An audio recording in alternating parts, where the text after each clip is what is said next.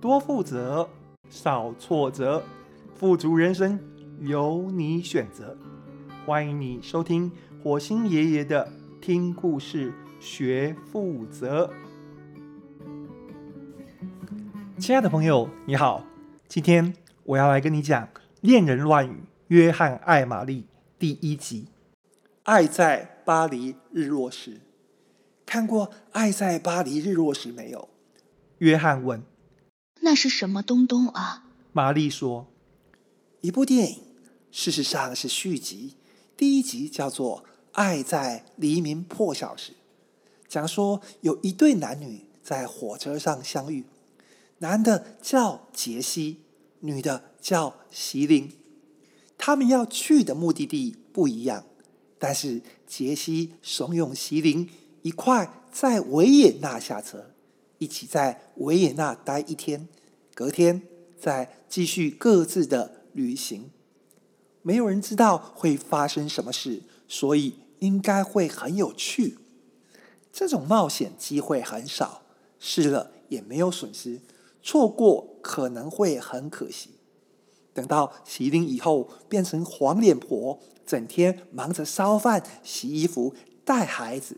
他可能就会懊悔自己当年没有跟一个帅哥在维也纳下车野一下。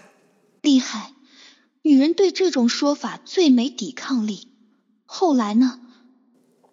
他们一块下车，在维也纳度过难忘的一天。两个人都没有想到，人生的灵魂伴侣竟然是藏身在火车上一个差点错过的路人甲身上。他们一路逛，不停的说话，还跟酒吧里的酒保骗了一瓶酒。入夜之后，在酒精的助兴之下，还情不自禁嘿咻了两次。只可惜嘿咻无限好，只是快破晓。天亮了，要分手。他们觉得留下联络方式不酷，就相约六个月之后在维也纳车站。同一个月台碰面，后来呢？没有后来，第一集就这样完了。就这样完了？电影要这样演才可以拍续集呀。续集有交代他们相遇吗？有，不过不是半年后在维也纳，而是九年后在巴黎的一家书店。那时候，杰西已经变成一个有名的作家。他把九年前跟席琳的故事写成了厚厚的一本书，来到巴黎办新书发表会。他在书店遇见了席琳。在书店？为什么？玛丽问。因为席琳住在巴黎，经常去那家书店。一个月前，他看了那本书，知道杰西会来巴黎宣传，所以他就到书店去找他。然后呢？杰西吓了一跳，但是非常的开心。九年前，他又回到维也纳的月台，但是席琳没有去。杰西很难过，就问席琳为什么没有去。席琳说：“因为他的奶奶生病了，他必须照顾奶奶。”两个人把握时间叙旧，一起去喝咖啡，去散步。不停地交谈这九年来发生的种种一切。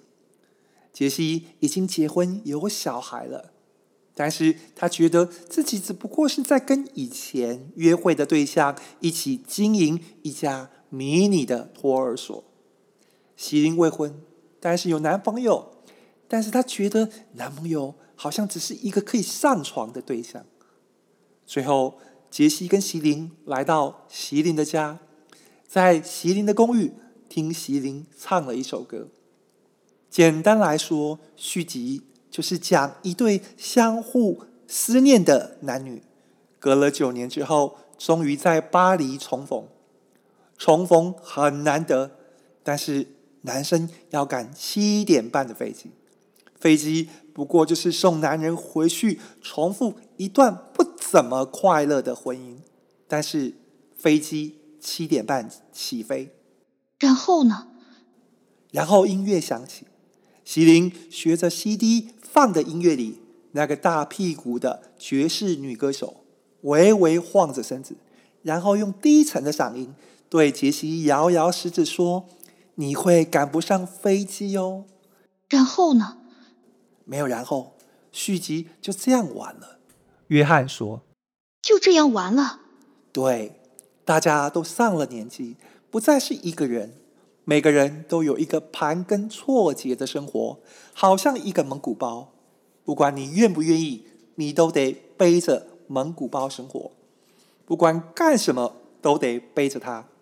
没有蒙古包很自由，但是没有蒙古包，你身边的人很难生活。所以续集很真实，它基本上就是一个看不见的蒙古包，跟一位灵魂伴侣的拔河。一边是蒙古包，一边是灵魂伴侣，你根本不知道应该要让哪一边赢。就是这种无比艰辛的拔河，电影只能够定格在只有两个听众的大屁股的爵士女歌手的公寓演唱会。这一刻最珍贵了，谁还在乎然后啊？